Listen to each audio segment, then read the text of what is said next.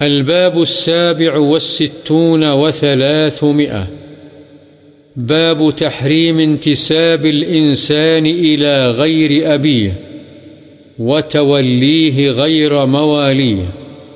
انسان کا اپنے باپ یا اپنے آقا کے علاوہ کسی اور کی طرف منسوب ہونے کی حرمت کا بیان. عن سعد بن أبي وقاص رضي الله عنه أن النبي صلى الله عليه وسلم قال، من ادعى إلى غير أبيه، وهو يعلم أنه غير أبيه، فالجنة عليه حرام. متفق عليه. حضرت سعد بن ابی وقاص رضی اللہ عنہ سے روایت ہے، نبی کریم صلی اللہ علیہ وسلم نے فرمایا جس شخص نے اپنے آپ کو اپنے باپ کے علاوہ کسی اور کی طرف منسوب کیا جبکہ وہ جانتا ہے کہ وہ اس کا باپ نہیں ہے، تو اس پر جنت حرام ہے۔ بخاری و مسلم۔ وعن أبي هريرة رضي الله عنه عن النبي صلى الله عليه وسلم قال لا ترغبوا عن آبائكم، فمن رغب عن أبيه فهو كفر، متفق عليه. حضرت ابو حریرہ رضی اللہ عنہ سے روایت ہے، نبی کریم صلی اللہ علیہ وسلم نے فرمایا، اپنے باپ دادا سے اعراض نہ کرو، چنانچہ جس شخص نے اپنے باپ سے اعراض کیا تو یہ کفر ہے۔ بخاری و مسلم۔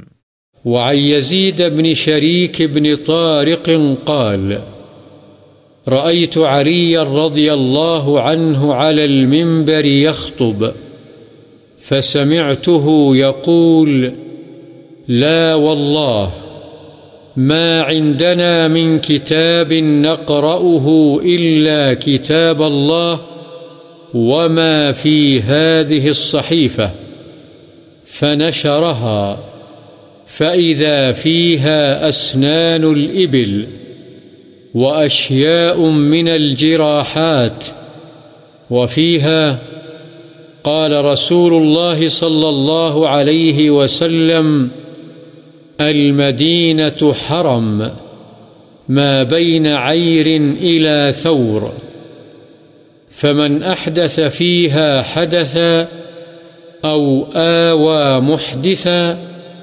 فعليه لعنة الله والملائكة والناس أجمعين.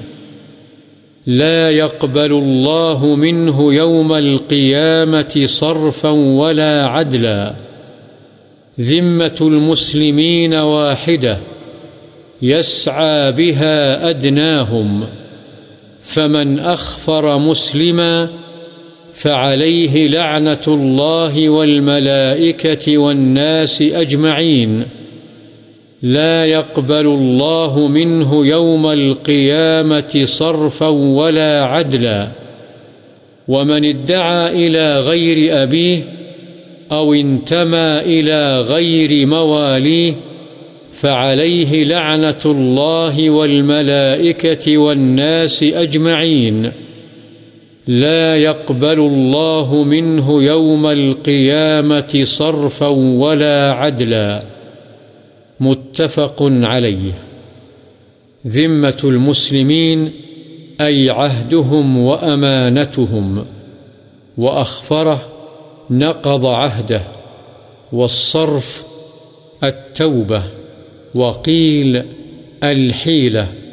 والعدل، الفداء. حضرت یزید بن شریک بن طارق بیان کرتے ہیں کہ میں نے حضرت علی رضی اللہ عنہ کو ممبر پر خطبہ دیتے ہوئے دیکھا، چنانچہ میں نے ان سے سنا، وہ فرماتے تھے، اللہ کی قسم، ہمارے پاس کوئی اور کتاب نہیں جسے ہم پڑھتے ہوں، سوائے اللہ کی کتاب کے اور ان احکام کے جو اس صحیفے میں ہیں۔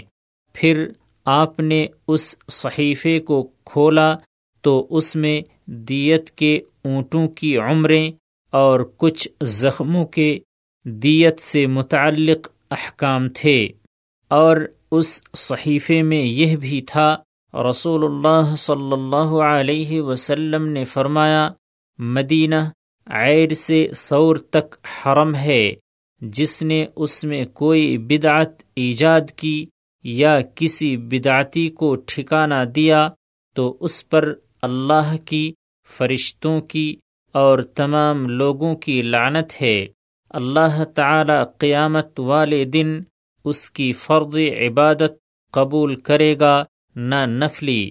مسلمانوں کا عہد ایک ہے جس کے ساتھ ان کا ایک ادنا آدمی کوشش کرتا ہے، جس نے کسی مسلمان کے عہد کو توڑ دیا، تو اس پر اللہ کی، فرشتوں کی اور تمام لوگوں کی لعنت ہے۔ اللہ تعالی قیامت والے دن اس کی فرد عبادت قبول کرے گا نہ نفلی، اور جس نے اپنے باپ کے علاوہ کسی اور کی طرف یا اپنے آقا کو چھوڑ کر کسی اور کی طرف اپنی نسبت کی، تو اس پر اللہ کی، فرشتوں کی اور تمام لوگوں کی لعنت ہے۔ اللہ تعالی قیامت والے دن اس کی فرد عبادت قبول کرے گا، نہ نفلی۔ بخاری و مسلم۔ وعن ذر رضی اللہ عنہ أنه سمع رسول الله صلى الله عليه وسلم يقول، ليس من رجل ادعى لغير أبيه وهو يعلمه إلا كفر. ومن ادعى ما ليس له فليس منا، وليتبوأ مقعده من النار. ومن دعا رجلا بالكفر أو قال عدو الله، وليس كذلك إلا حار عليه، متفق عليه، وهذا لفظ رواية مسلم.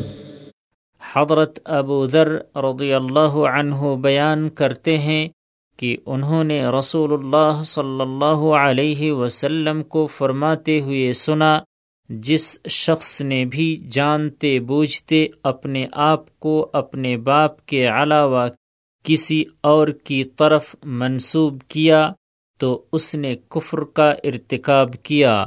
اور جس نے ایسی چیز کی ملکیت کا دعویٰ کیا جو اس کی نہیں ہے، وہ ہم میں سے نہیں ہے۔ اور اسے چاہیے کہ وہ اپنا ٹھکانہ جہنم میں بنا لے۔ اور جس نے کسی شخص کو کافر کہہ کر پکارا یا کہا، اے اللہ کے دشمن درا حالی کے وہ ایسا نہ ہو تو وہ الزام اسی پر لوٹ آئے گا، بخاری و مسلم۔ اور یہ الفاظ مسلم کی روایت کے ہیں۔